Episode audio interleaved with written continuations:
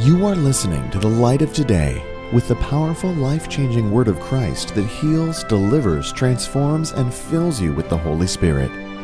Let God's truth burst forth into your heart. Stay tuned to the light of today with Chris Palmer.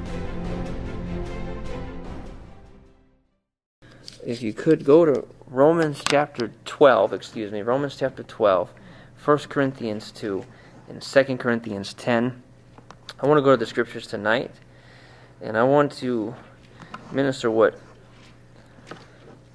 I believe the Spirit of God gave to me. So let's go to Romans chapter 12 and verse number 2. This is one that we all know, very, very familiar verse. It says, Don't, but I'm going to read in the NLT because I like how it's written there. This is what it says Don't copy. Someone say copy.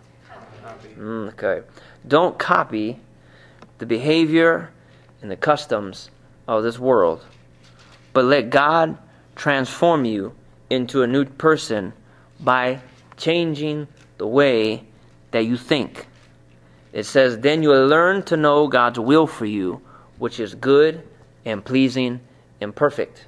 Then it says in 1 Corinthians chapter 2 and verse number 12. 1 Corinthians 2 verse 12 it says, Now we have received and if you're taking notes and you're underlining in your Bible, this is the part I want to focus in on in this particular verse. It says, Now we have received not the spirit of the world, but the Spirit which is of God, that we might know the things that are freely given to us of God. And it says in 2 Corinthians chapter 10, verses number 3 through 5, For though we walk in the flesh, we do not wage war after the flesh. Say, after the flesh. After the flesh. For the weapons of our warfare are not carnal, but mighty through God to the pulling down of strongholds casting down imaginations and every high thing that exalts itself against the knowledge of God, and bringing into captivity every thought into the obedience of Christ. The Spirit of God took me in a direction this week and put this in my heart, I feel urgent to talk about tonight. And I want to minister on do not conform to the spirit of this age. Find the person next to you and say, Don't conform to the spirit of the age. If I like how this goes tonight, which I'm sure I will, I'm going to take this down to the islands when I minister this week because I believe it's something that is very important for believers to hear. You know, what I want to speak specifically about is understanding what is the spirit of the age. Do you know that every single generation that we have come and gone has its own unique characteristics that define it. If you look at the sins of people that are today, they may have the same sins that we have. I mean, people are not doing new things that they weren't doing back in antiquity and 10, 15, 20, 40 years ago. But it always seems that every generation has its own way of justifying or looking at it or thinking about the sins that they're committing. Every so often, generations change the statistics and statisticians say that a generation is about 22 years long. So our generation is called, my generation is called the millennials. The generation before that is called the Gen X's. The generation before that is called the baby boomers. The generation before that is the lost and the GIs. And the generation after the millennials is called Generation Z or the I generation. It just came out with that name just recently. But every single generation has its own characteristics. And they're not all bad. There's good things about us that are better than the generation before us and the generation previous to us. But the thing about it is, is that every generation has its own sins. And not only its own sins, has its own pitfalls that it falls into, and it has its own way of thinking. And the scripture calls that the spirit of the age. And I'm going to say this quickly is that the spirit of the age, if Christians are not being, uh, what the Word of God says, circumspect, paying attention every day to how they walk, paying attention to their life with Jesus, keeping their relationship with Jesus on fire, going out and winning souls, praying, showing up to prayer meetings, and keeping the relationship hot with Jesus. The moment that you begin to become casual and nominal and satisfied in your relationship with God is the moment that you start becoming at risk for buddying up to the spirit that's in the age. Amen. This is what it says. You can thanks, Brett. Appreciate it. This is what it says in 2 Corinthians, excuse me, James chapter 4. Let's go to James chapter 4 and verse number 4. Someone say the spirit of the age. All right. Don't conform. James chapter 4 and verse number 4. Hallelujah. Glory to God.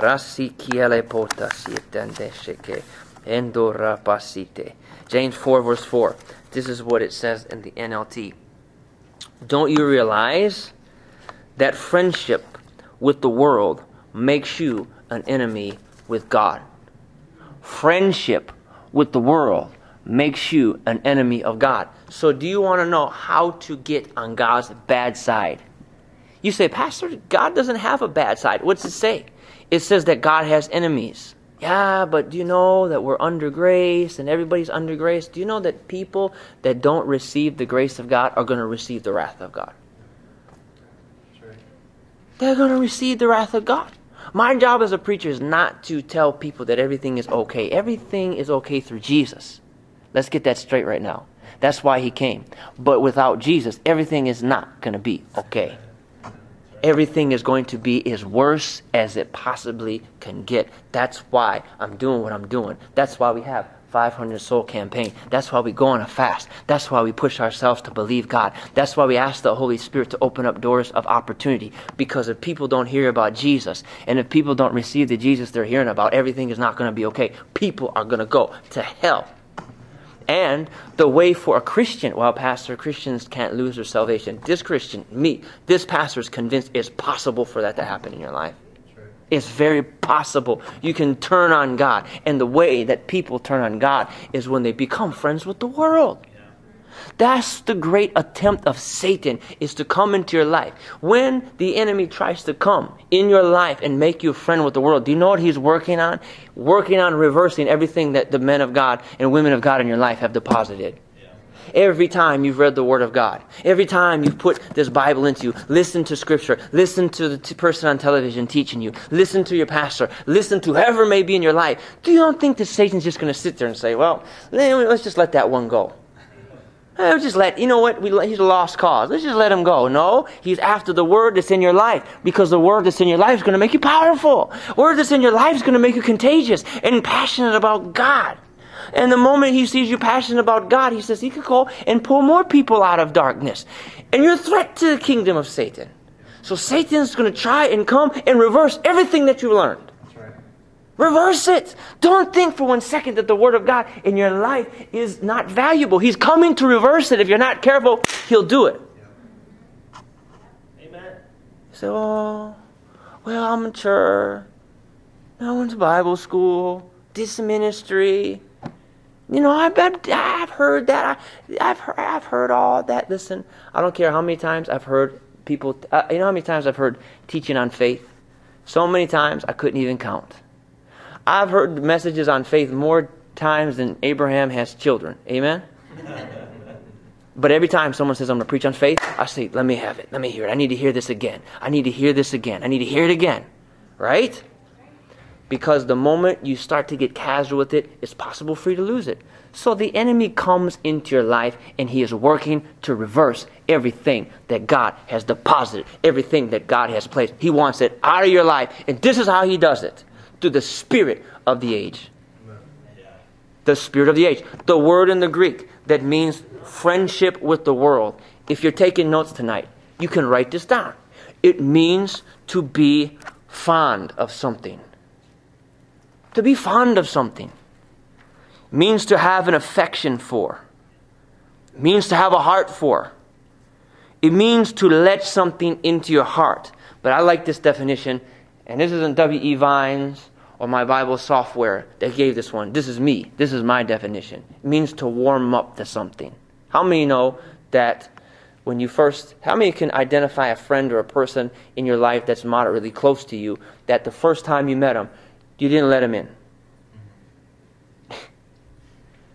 but then, as that person you saw and interacted with that person more, that person you saw and became more casual, the person warmed up to you or they grew on you.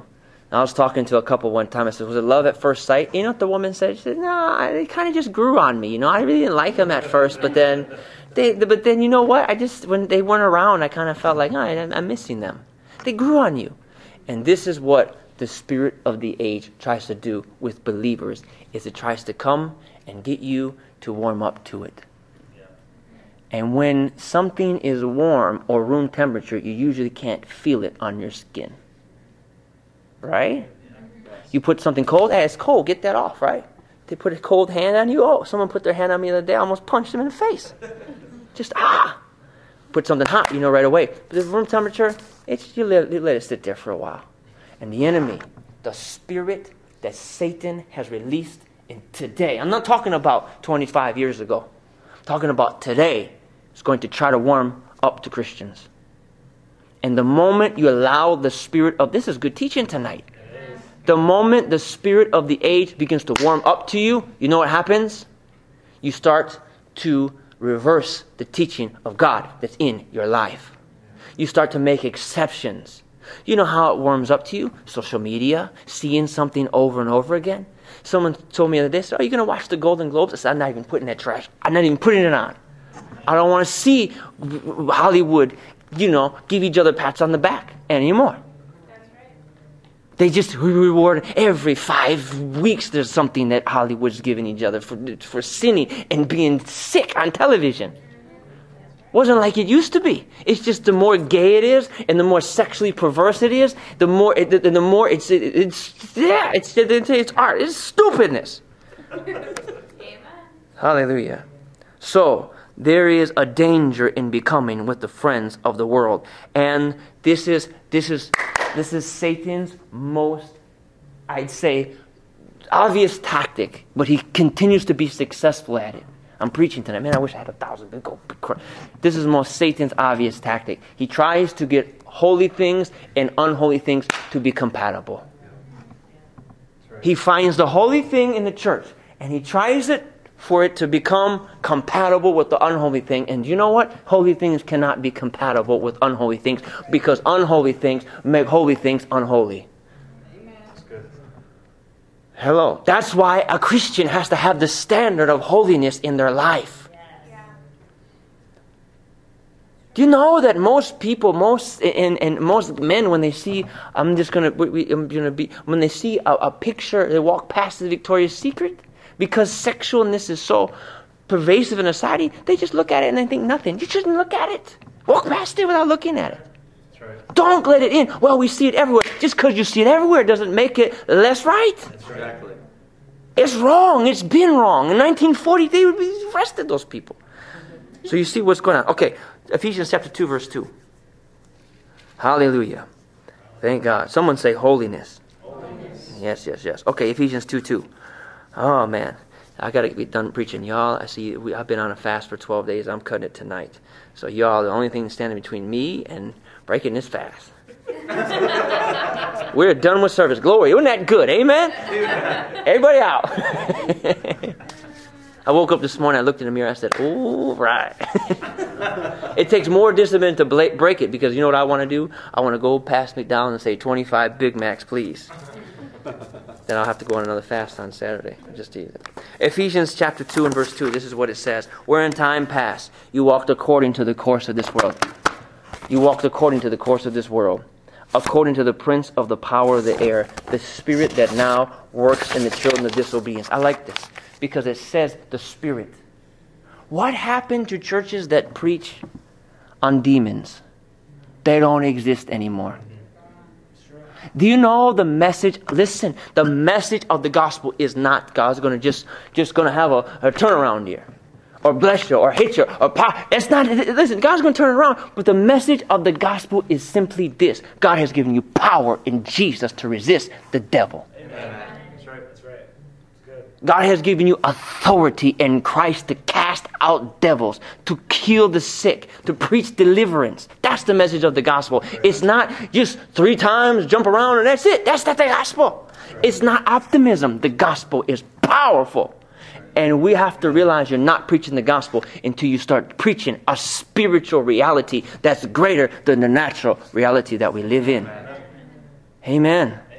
People come and say, well, you know, Pastor, I, they, they tell me what's going on in their mind, or they tell me what's going on in their life and they think they're weird because they think they're the only people that are going through this. Do you know that, relatively speaking, many Christians today have demonic problems? Yeah. Thoughts they don't want to think, thoughts of suicide, thoughts of murder, thoughts of sexual perverseness. What's going on? You have an enemy called Satan that is trying to reverse God's word that's in your life. That's it. That's why you have to make it a point to pray every day, to read the word every day, to be in church every day, to when you're driving, turn off the talk radio for a minute, turn off the political talk, put God's word in your life because it's powerful. The spirit of the age is this the values, the ideas, and the beliefs and practices of the world that are imposed upon the masses by spiritual entities that are tucked away and hidden in the spirit realm. Now, I know none of y'all even got all that. I'm going to read it twice, two more times. The spirit of the age. The spirit of the age are the values, ideas, beliefs, and practices of the world that are imposed on the masses by spiritual entities that are tucked away and hidden in the spirit realm. So, what do I mean? I mean that there are evil wicked demons who are multi, I'm going to use this word, dimensional beings that live tucked away in a dimension you cannot see. You say, Pastor, you're watching too much ancient aliens at night before you go to bed. Maybe. Maybe. But it's a fact. You know, Einstein went to his grave. I was reading his biography two years ago. It was 600 pages. I got through 200, and now it's a coffee table book that he went to his grave frustrated because he could not find the fourth dimension, but he knew it existed time and space. And they found it after his death. And since then, you have 10 dimensions they believe exist beyond the fourth. You can look it up. Scientists believe there are 10 dimensions. 10.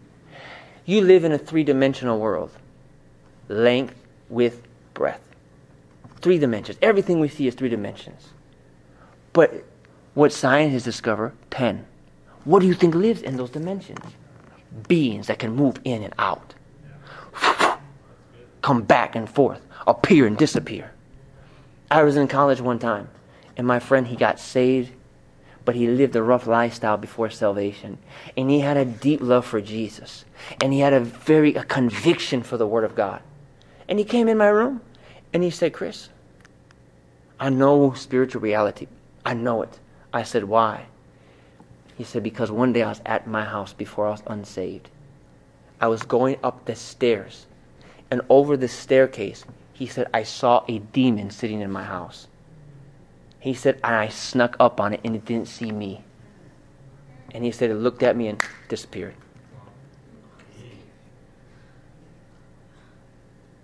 Why am I telling you this? To scare you? Keep you from going to bed tonight? No. You need if it scares you, you need to pray. Hello. It means you need to pray more. Listen, I'm just telling you this to say that it's part of the spirit of the age to try and reverse the word of God that's in your life.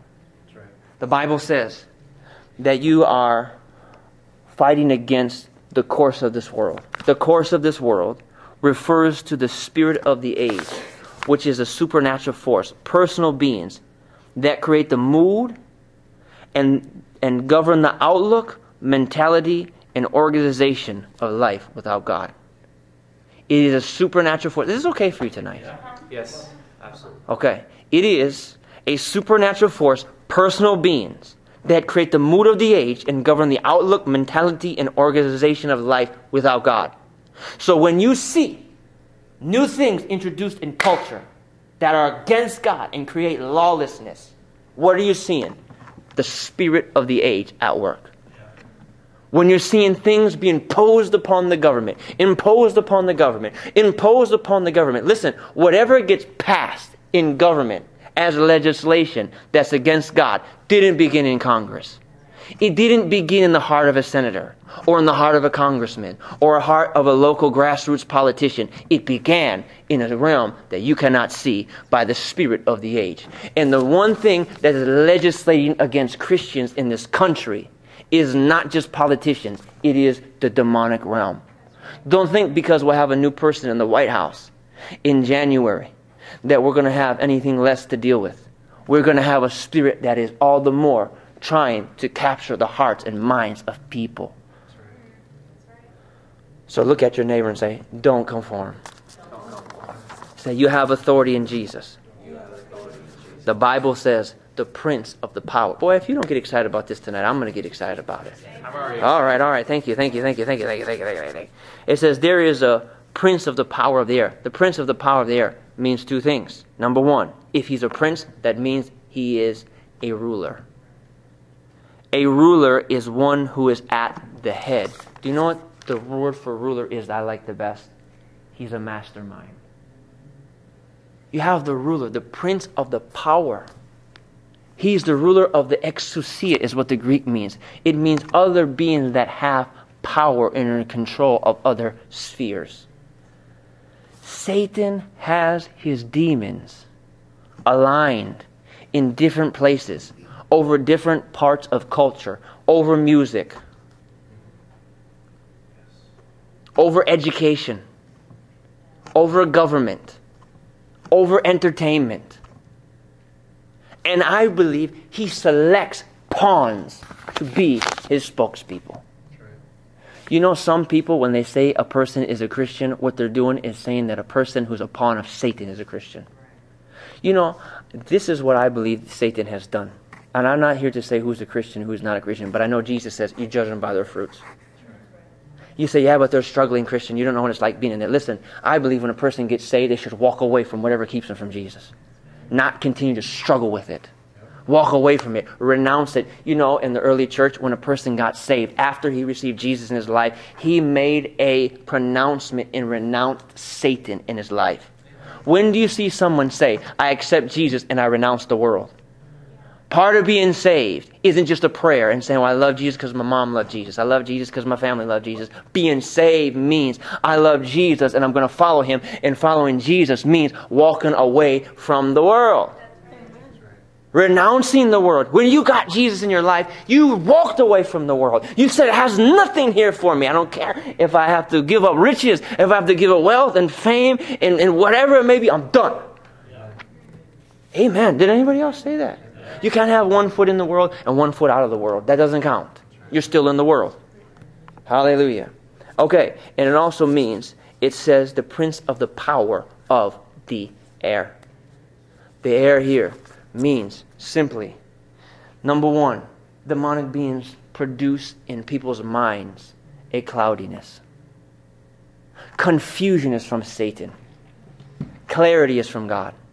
If you're confused about something, it could possibly be the enemies at work in your life. A person that says, Well, I'm trying to hear from God, but I'm just so confused. I'm so confused. If you get into a relationship and you're confused, if you take a course or a path and you're confused, it's not from God. When God tells you to do something, you're clear on it. Hello, amen. Okay, number two, it could simply mean, when it says the prince of the power of the air, it means that these beings surround and influence humanity just like the air.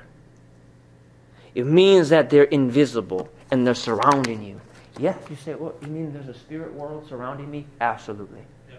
Absolutely. That's what happens when you fast. You become more intuitive to the spirit world around you.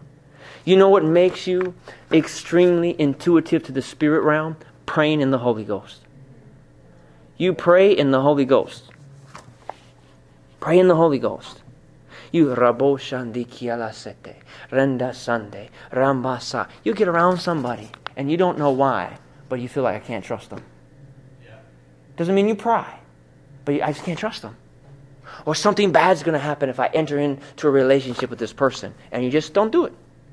You're being led by down here, not up here. Hallelujah to God. Raseka. Yendora. Yeah, but the Holy Ghost is not for everybody. Yes, He is. If you want to pray in tongues, you can pray in tongues. If you want to be used of God in healing, you can be used of God in healing. If you want the Holy Ghost, He's going to give as much of Himself to you as you want. Amen, amen, amen. Okay. And the Bible says the spirit of the age works in the children of disobedience.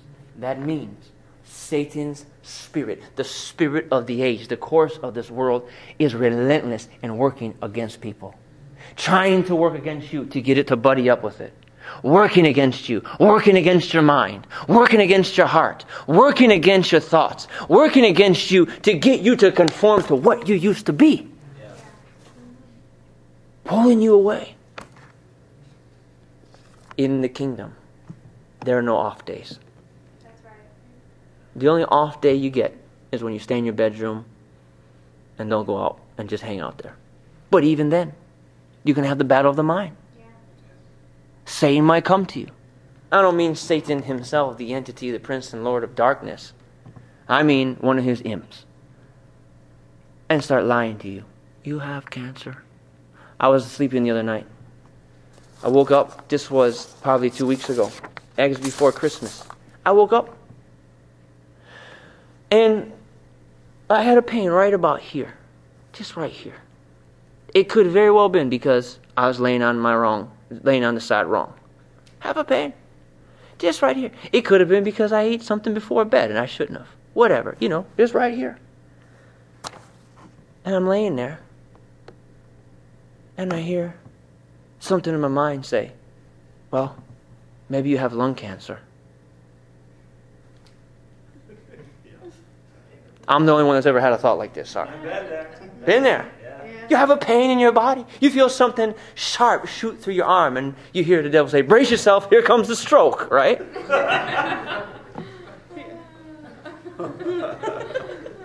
I better stop driving. I better pull over. I better pull over. The stroke's coming. Oh my God, a stroke is coming. And then you think about that pain for four or five days. Just one quick, could have been a muscle spasm. Then you know what the next thing you're on? You're on WebMD trying to figure out why I have a pain going through my arm. Some of y'all have WebMD bookmarked in your, you had a bookmark. and if I hit your search history, pain in leg, pain in arm, pain in eye, pain in ear, pain in head, pain in, pain in my pain. What's going on? You're full of fear. The enemy's coming to you. He's trying to get the faith that you have in your heart concerning God's word and his promise towards you. He's trying to reverse it. There's no, there's no. So, and I think I went into prayer. I said, Holy Spirit, why am I upset about this? Well, my grandma, before I was born, died of lung cancer. Somebody told me one time, oh yeah, Sicilians from that the Mediterranean, they get that kind of lung cancer all the time. You know what I say? Not this Sicilian. Amen. Amen. The only thing I got is the dark hair. There you go. And the quick temper. Amen. You say you have a quick temper? Ask those that know me the closest. So, go with me to 2 Corinthians chapter 4. 2 Corinthians 4. Hallelujah. Hallelujah. 2 Corinthians 4. This is what it says Satan, who is the God of this world, has blinded the minds of those that do not believe. They're unable to see the glorious light of the good news they don't understand the message about the glory of Christ. Who is the exact likeness of Christ? I mean, this, this scripture should hit home to you right away. I mean, right away. You say, How does it hit home to me? Have you ever tried to tell somebody you're excited about Jesus? You're so happy you found Christ. Your life has changed.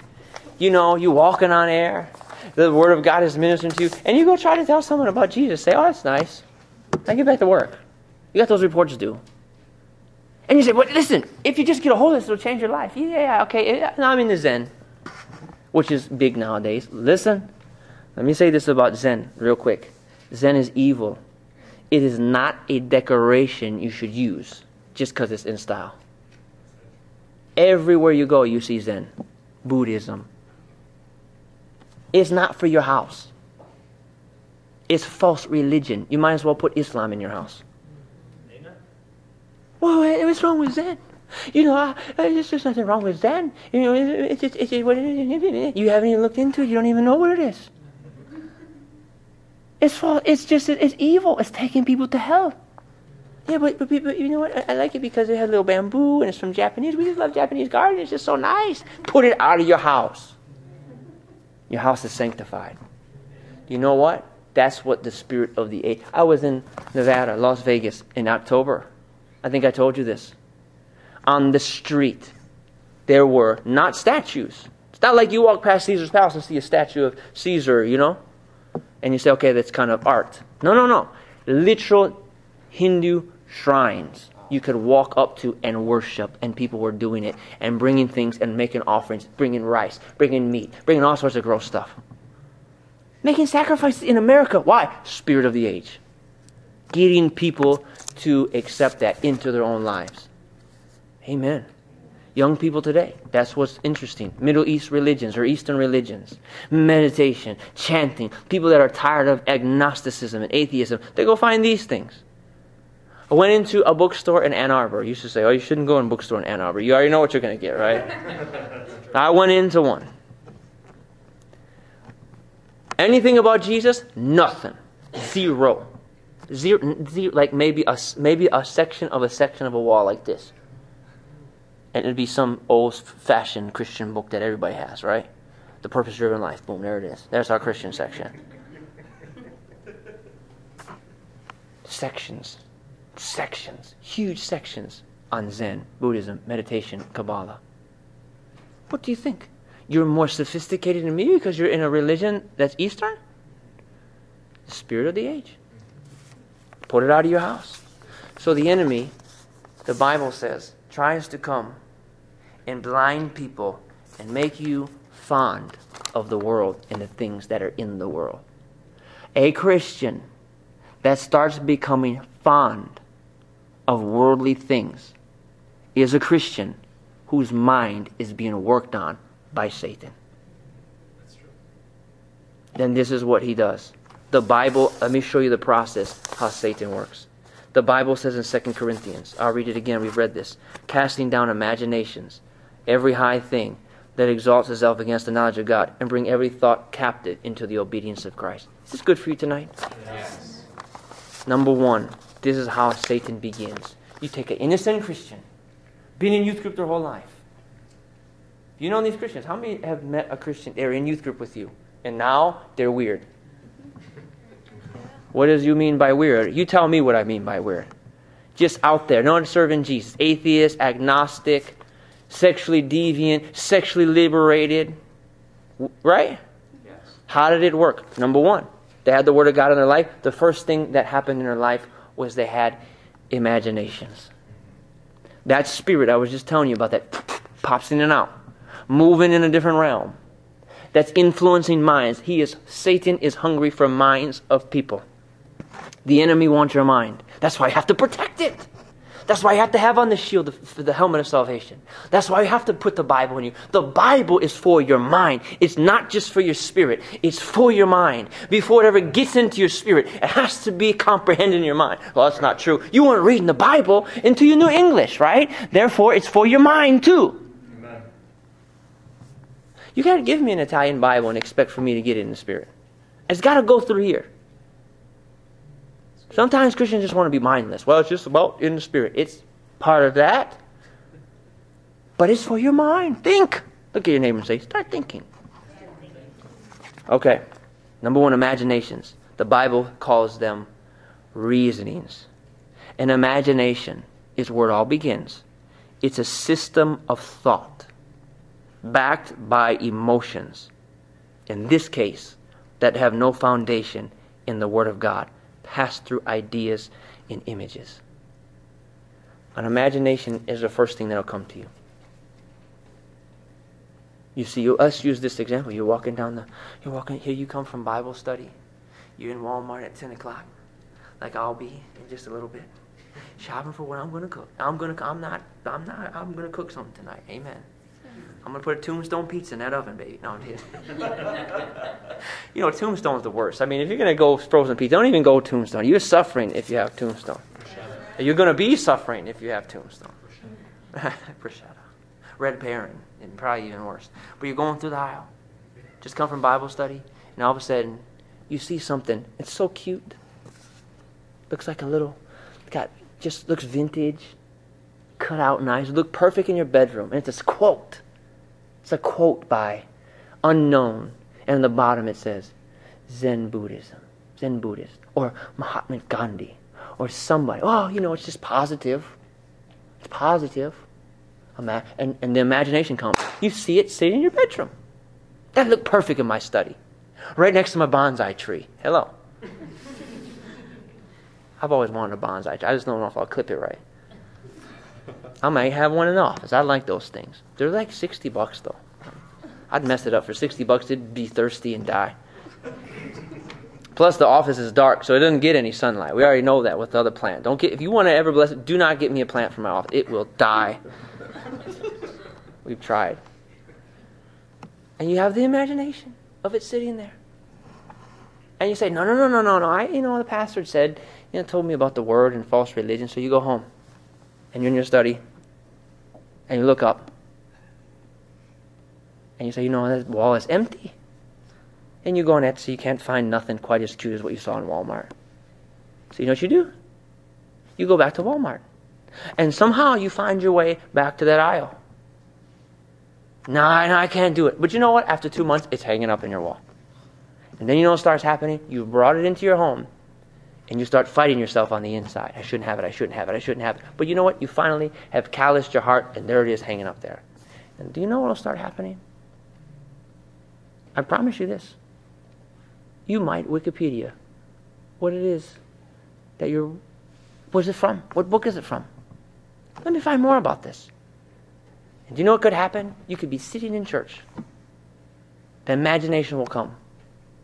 Your pastor's preaching the word. Imagination will come and say, That sounds a lot like what's hanging on your wall.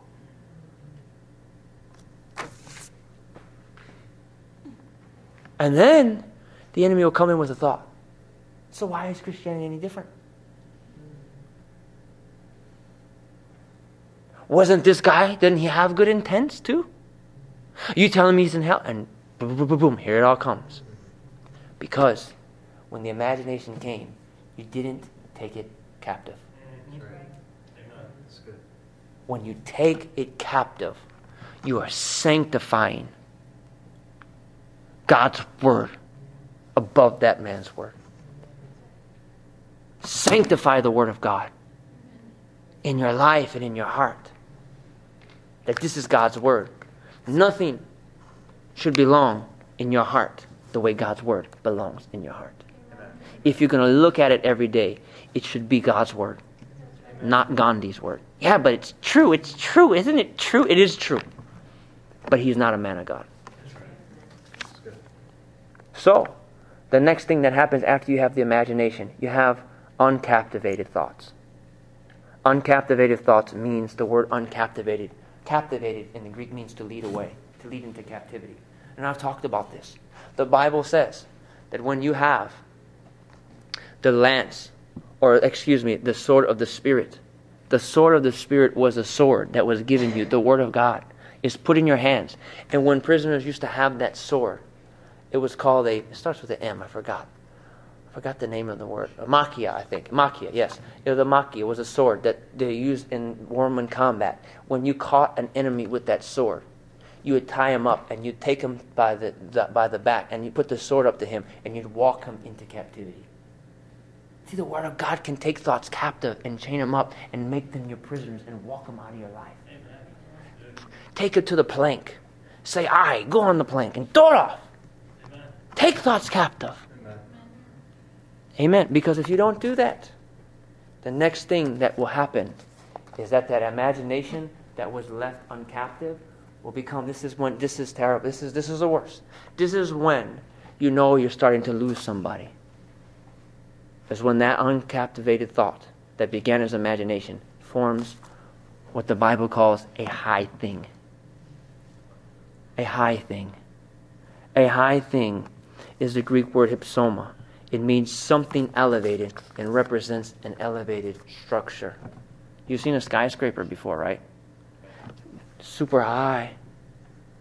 An elevated structure. What do you know about an elevated structure when you see it? When Kevin is here tonight, he's from uh, Chicago, the Willis Tower. You know when you see that, what do you know? As high as it goes up, it's running pretty deep. A high thing has a root system that's just as durable as the structure itself. A high thing that comes in your life are habitual patterns of thinking that have developed from imaginations and uncaptivated thoughts. And these things, if they grow in your life, you'll stop hearing the pastor preach. Your friends at church, you'll consider to be Kool Aid drinkers, brainwashed, stupid, less educated, and less informed than you, less uninsightful, not as interesting to talk to. Because you have pride now. Because you have something high in your life, you feel higher than everybody else around you. You don't want to be corrected. You think the pastor, you get offended when he starts telling the truth about Jesus. And you know what? This is because a high thing, what it does is it constantly hammers and exalts itself against the knowledge of God until it has the highest place in your life. Until everything else in your mind bows down to that thing. Amen. Do you see how the spirit of the age is working against Christians today? When this begins to happen, you have developed in your life a full fledged, 100% stronghold. A stronghold means a bulwark. It has fortified itself around you. And there's no way in to taking your mind captive back for God unless there's a weapon of God. And most of the time, it's hard to get to those people. And where did it all begin? It began when you're walking down the Walmart aisle and you got curious about sin and you didn't check it. Amen, somebody. Check those thoughts in your mind. That's what happens with sexual addiction. One thought, one look. I just take one look. I just take a second look. I just take a fifth look. And then all of a sudden, one day, you're caught there on the internet. And then it turns into other things. And before long, you're into stuff that you just you, you can't need freedom from. Pornography creates a bond between you and the person you're watching. Hello, somebody. Do you see how important your mind is? Very important. Okay, let me give to you a couple of the tools that the enemy uses in our age, because I want to speak to our age right now. Things that today, 21st, 2015, now, this you may say, well, I no, this is what's going on right now. Number one, this is what the enemy is using. One word tolerance. Tolerance. Tolerance is what Satan is using right now as a tool to get into the minds of Christians and in the hearts of Christians. Well, what's tolerance? I'll read it. Allowing something that is contrary to the Word of God to exist. It means to endure something that God is not enduring. You say, Pastor, you know, you know, Pastor, we should just, you know, we should just, you know, we just gotta love gays. Yes, we do. Have to love gays. You say, would you allow a gay person in your church? Listen, if they came here to seek Jesus, and they've come to find the Lord, they want to know more about Jesus, sure. After they have found Jesus, if you're here and think you're going to continue practicing that lifestyle among the congregation, you're either going to transform or you're not going to like this church. What about fornication? Same thing. There is someone that came into the church and struggling in fornication. Pastor, I need help. Okay, I'm going to help you. But listen to what you're not going to do. You're not going to find women in the church and think that you're going to try and make them your next victim. Because if I see you doing that, I'm kicking you out of the church. Last time in the church. You won't even be able to get through the doors. I'll put it, make sure people at the doors don't ever have you come back. You have to do that as pastor these days. People look at the innocent sheep as victims. You can't tolerate what God's not tolerating, and God doesn't expect you to endure what He's not enduring. The Bible says if there is a brother among you, and he says that he's a Christian and he's fornicating, don't even have lunch with that brother. Where is the tolerance in that? Because at that point, it becomes about being transformed. Amen, somebody. And so, listen to this. If you don't tolerate something in this age, Satan will work to intimidate and insult you. You know, most of the people that stand up for God will get insulted. God's servants in history have always been mocked. They have been ridiculed. They have been slandered. And if you read 1 Corinthians chapter 4, the Apostle Paul writes a very sarcastic remark about the super apostles that were coming to the church at that time. And he says to them, You, you think that you're somebody great. We're the scum of the earth. Scum of the earth. I will say this the more that Christianity continues in America, and the more the spirit of the age continues in America, there's going to be a greater divide. And the more and more Christianity is not going to be the accepted social norm. Christians better get used to it here. Not everybody's going to like us. As a matter of fact, they might hate you. Well, I didn't sign up for that. Well, I don't know what you signed up for. Brace yourself. I hate to say this, but I'm going to say it. History has proved this. A persecuted church is a powerful church.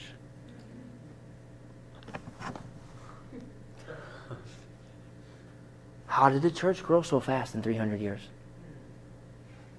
How did the whole known world turn Christianity into the religion? Nothing had ever done that. Persecution. It's another message. If you try to resist and not be tolerant to anything, in this day and age, you'll be called a phobe, Islamophobe, homophobe, something phobe, a phobophobe. I don't know. But you know what? You're not a phobe. You're just a Christian. Amen, somebody. Don't let them intimidate you. Number two, pragmatism. Pragmatism is the old saying if it works, it must be God. If it's successful, it must be God. If it's growing, it must be God. If it's true, it must be God. No. No. It's not. Do you know that if it's making everybody nice and happy, it must be God? How many know that that's what happens today? Is that true? No? Look at what it says in Matthew 5, verse 12. I like it in the NLT. Then the disciples came to him and asked, Do you realize, they're talking to Jesus, do you realize you offended the Pharisees by what you just said? Do you realize you offended the Pharisees by what you just said? What did Jesus tell them? Jesus replied,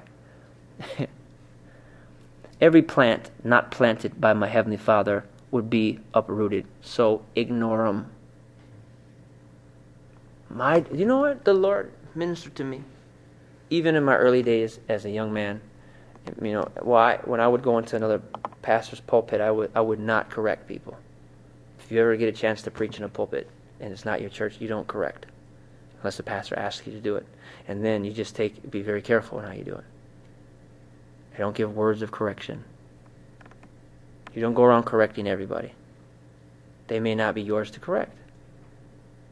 But as a pastor, it's different. If I don't offend, then my message may be too nice. Amen, somebody. So you're not here to accommodate people. The message of the gospel is extremely offensive to tell somebody if you don't accept Jesus, you're going to go to hell. Isn't that what we believe? Isn't that what we believe? Any exceptions to that rule? No, that's what church histories believe. That's the truth.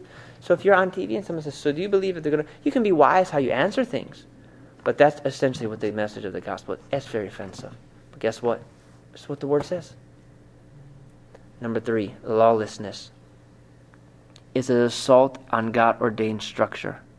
The Bible says in 2 Thessalonians chapter 2 and verse 7. You know, today there is an assault from the spirit of this age like never before on authority. People in the church, church church Christians, they don't want a pastor to tell them how to order their life. But they want a pastor to marry them. They want a pastor to bury them. They want a pastor to show up at the hospital when they need something. But for the pastor to say, that's wrong, you need to stop doing that. I'm leaving the church. I'm gone. See ya. You don't want a pastor? Because you hate authority. They don't want that. I, I don't like that. He's just brainwashing people. No, no, no. Today, the way the enemy has made lawlessness. Let me show you how he does it. Lawlessness begins as you despise authority and you begin to make everybody the same. Well, we're the same. We're Christians. We're all Christians. We're all Christians. Well, you can correct me, but I'm going to correct you. No, it doesn't work that way. Because there's rank. Amen. There's rank in heaven. Do you know some angels can't even get near the throne of God? Certain angels can get it. Glory to God. Lawlessness. And number four, self-centeredness. The Bible says in 2 Timothy chapter 3 and verse 2 that in the last days people would be lovers of themselves. And do you know if a person loves themselves, they do not want to die to themselves. Every day you have to die to yourself. Every day you have to deny yourself. Every day, every day, every day. A person that is self centered won't die to themselves. Jesus said in Scripture that when you follow Him, you have to take up your cross. What do you think the cross was for? Do you think it was a pool toy? It was something you were dying on. It is not cute. It was an offensive statement. If I could talk to you about the cross, I wrote a devotion on it. The cross was the most offensive thing to a Jew at that time because of Titus's slaying of the Jews. It was so offensive to even talk about that instrument. You know what saying a cross to a Jew in Jesus' day would be like saying to a Jew today, gas chamber. And that's what Jesus says die on your cross. Offensive! But you have to do it. So the spirit of the age comes, wants you to love yourself. Come on, it's all about you. It's all about your life. It's all about what God can do for you, isn't it? Isn't it all about you? It's just you and God. A person that has a very bad balance and perspective that's not healthy is a person that thinks that what God is doing is only between me and God. What's God doing all over the world? When you get the Holy Ghost in your life, you'll be concerned about what God's doing in your life, but in your family's life, in your, in, in your state's life, in your city's life, in your country's life, and all over the world. Amen, somebody. All right. Finally, quickly, quickly, quickly, quickly. I'm going to end with this strength as a Christian. Strength as a Christian. Maturity as a Christian. Is this okay for you tonight? Yeah. This is good. This is good. You like this, Sam? Is this okay? Okay. She says yes. Oh, I got, well, I got it right here. Bam. Strength as a Christian. Strength as a Christian is demonstrated in your ability to fight against the spirit of the age. Fight. The Bible says, Paul says, that our campaign that we have is not is not with flesh and blood. Our campaign is not against flesh and blood, is against the spiritual wickedness in high places. Do you know when the Apostle Paul wrote this scripture what he was talking about? What he's talking about is during that time in 2 Corinthians, these false apostles came into the church and they began to accuse Paul. And what their accusation was essentially is that, you know, he is not sufficient to be a minister. He doesn't have what it takes. They began to ridicule him, they began to criticize him, and they began to say that he has nothing. He's just, he's weak, he's lowly in appearance, short. Paul was a short man. And they're saying that he's, he writes these bold letters, but in person, he's, he's not even a good talker. And you know what Paul wrote back and says? He says, You tell those super apostles that when I come, we're going to find out who the real apostle is. And he said this I don't war after the flesh, though I live in the flesh. Listen, living in the flesh is inevitable, warring against the flesh is reputable. You cannot help the fact that you live in the flesh, but you have no excuse to fight by the flesh. Paul says the reason I'm strong is because I wage another battle that's after the Spirit. And when people come, and he's talking about the false apostles at that time, and they make arguments, and they say things that are against the Word of God, I have such a powerful operation of the Holy Spirit working in my life. I have spent time in prayer. I have the Holy Ghost flowing in my life. I've seen miracles and signs and wonders. I spend time with God. I go on fast. I'm fasting often. I'm praying often. I'm filled with the Spirit often. Because of that, I can fight after the Spirit and I can tear down strongholds and I can tear down every argument that sets itself up against the knowledge of God. I even have the ability to recognize it to do it. Amen. The strength and the power, you as a Christian, to realize and recognize these things and tear them down. But if you don't, the Bible says you will conform to the patterns of this world. Do you know what that means? If you don't know how to fight against the flesh, you will take the patterns of this world and you will use them as a cookie cutter for everything you do. I know this church, we will not use the patterns of this world to be our worship. We'll not use the songs that come from out there in here. Amen. We'll not use anything because everything we do here has to be God breathed. The world is not our pattern, the world is not our cookie cutter. Amen, somebody. You know what's my cookie cutter? The Holy Spirit. Amen. Where's the song come from? God stamped it from heaven. Where'd that song? God stamped it from heaven. God stamped it. God stamped it. Where's this word come? God stamped it. God stamped it. God stamped it. Where's your vision coming from? God gave it to me. Amen, somebody? Aren't you thankful for the word of God? Amen. Don't conform to the spirit of this age. You have the Holy Spirit in your life. You have God's power. Pay attention. That's why you have to be praying. That's why you have to be fasting. That's why, you know, when your church goes on a fast, do something, consecrate. God speaks to the pastor. Me, speaks to me and says, Go on a fast. Tell the people to consecrate. Because I'm going to release something in your life for this year. I'm going to release a word. I'm going to give you something. Consecrate. Prepare yourself for what I'm going to do in your life. How many say the fast has been powerful? Can I get your hands? Finish it strong.